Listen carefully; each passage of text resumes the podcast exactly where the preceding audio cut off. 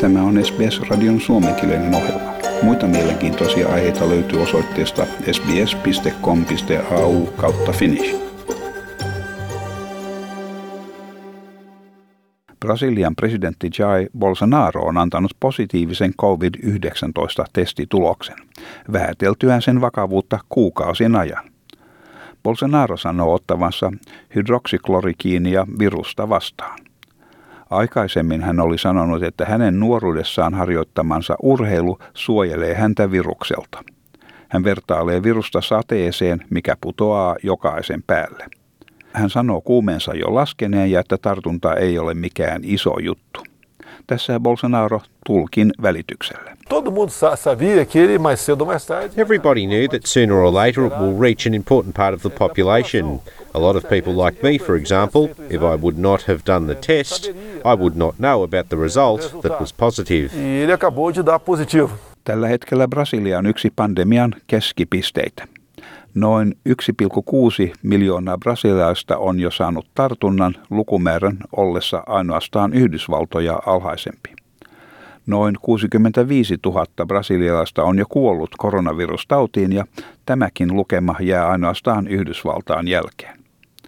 Amerikan kattava terveysjärjestö Pan American Health Organization, PAHO, sanoo, että Latinalais-Amerikka edelleen kokee koronaviruspandemian ensimmäistä aaltoa. PAHO:n johtaja tohtori Carissa Etienne sanoo, että aluetta on kohdannut suuri tartuntojen ja kuolemien aalto aikana, jolloin ihmiset ovat liian uupuneita noudattaakseen suositeltuja turvatoimia. Tämä on uhkana kaikille ihmisille, varsinkin tilanteessa, missä turvatoimia olisi tiukennettava entisestään. What we are seeing now is not a second wave. This is still the first wave, and I'm afraid it continues to grow. This wave is moving within each country, affecting areas that have not had many cases before. First, the surge comes at a time when most people are experiencing a level of fatigue about the recommended preventive measures. And this ends up putting all of these people at greater risk.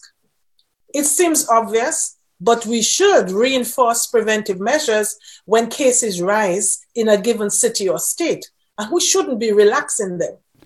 WHO:n kriisihallinnan johtaja tohtori Mike Ryan sanoi, että koronavirus leviää edelleen maailmanlaajuisesti, huomauttaen, että tällä hetkellä nähdään merkittävää kasvua päivittäisten tartuntojen lukumäärässä.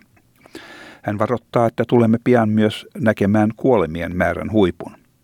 Hän sanoi, että huolestuttavinta on sairastumislukemien päivittäinen kasvu.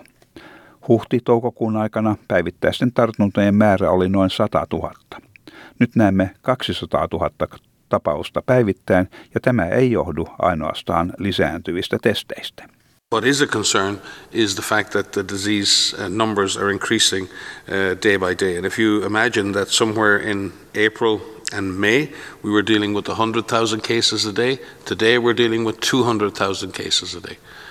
And that is not purely as a result of testing. This epidemic is accelerating, and we're lucky.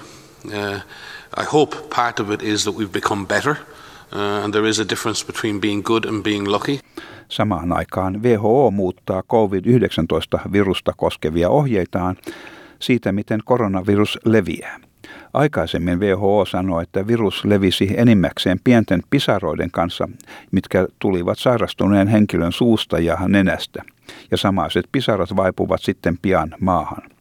Nyt WHO:n tartuntatautien leviämisen estämisen jaoston teknillinen johtaja, professori Bernadetta Allegranzi, sanoo, että on olemassa lisääntyviä todisteita siitä, että koronavirus leviää ilman kautta. We believe that we have to be open to this evidence and understand its implications regarding the modes of transmission and also regarding the precautions that need to be taken. Asiantuntijat sanovat, että tämä vahvistaa hengitysnaamareiden käytön tärkeyttä. Samaan aikaan Yhdysvallat on virallisesti ilmoittanut vetäytyvänsä maailman terveysjärjestöstä, mikä on YK:n alajärjestö. Ero astuu voimaan heinäkuun 6. päivänä vuonna 2021. Yhdysvaltain presidentti Donald Trump on viitannut tähän jo aikaisemmin.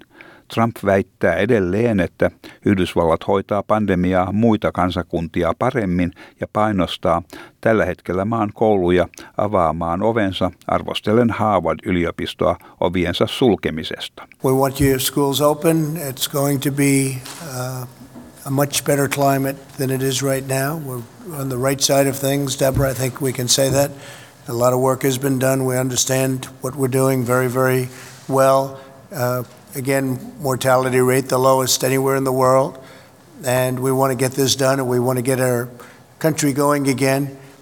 Economically, we're doing well. We want to do well with the education. I see where Harvard announced that they're closing for the season or for the year. I think it's ridiculous. I think it's an easy way out, and I think they ought to be ashamed of themselves. You want to know the truth? Britanniassa, missä rajoituksia on nostettu pubien ja ravintoloiden avautuessa uudelleen, 3 pubia on jo joutunut sulkemaan ovensa uudestaan, kun asiakkaiden joukossa todettiin koronavirustartuntoja. Pubi ehti olla auki vain lauantaista alkaen. Paikallinen asukas ja pubin asiakas George Gosling sanoi, että tämä oli herätys, vaikkakin pubin omistaja oli hoitanut kaikki turvatoimet aivan oikein. They had tape everywhere, they were doing table service, and there were a lot of people and there were shields up, you know, so you couldn't speak to people and go to different tables. They all did the right thing, they just happens to... 2 muuta brittipubia, yksi Somersetissä ja yksi Hampshiressä, on myös joutunut sulkemaan. Ministerit ovat saaneet arvostelua siitä, että Britanniassa rajoituksia on nostettu liian kiireellisesti suhteessa tartuntojen määrään, aiheuttaen uuden tartuntojen huipun vaaran. Pidä koronavirustietosi ajan tasalla omalla kielelläsi osoitteessa sbs.com.au/koronavirus. Tämän jutun toimitti SBS-uutisten Alan Lee. Haluatko kuunnella muita samankaltaisia aiheita? Kuuntele Apple, Google tai Spotify podcasteja tai muuta suosimaasi podcast-lähdettä.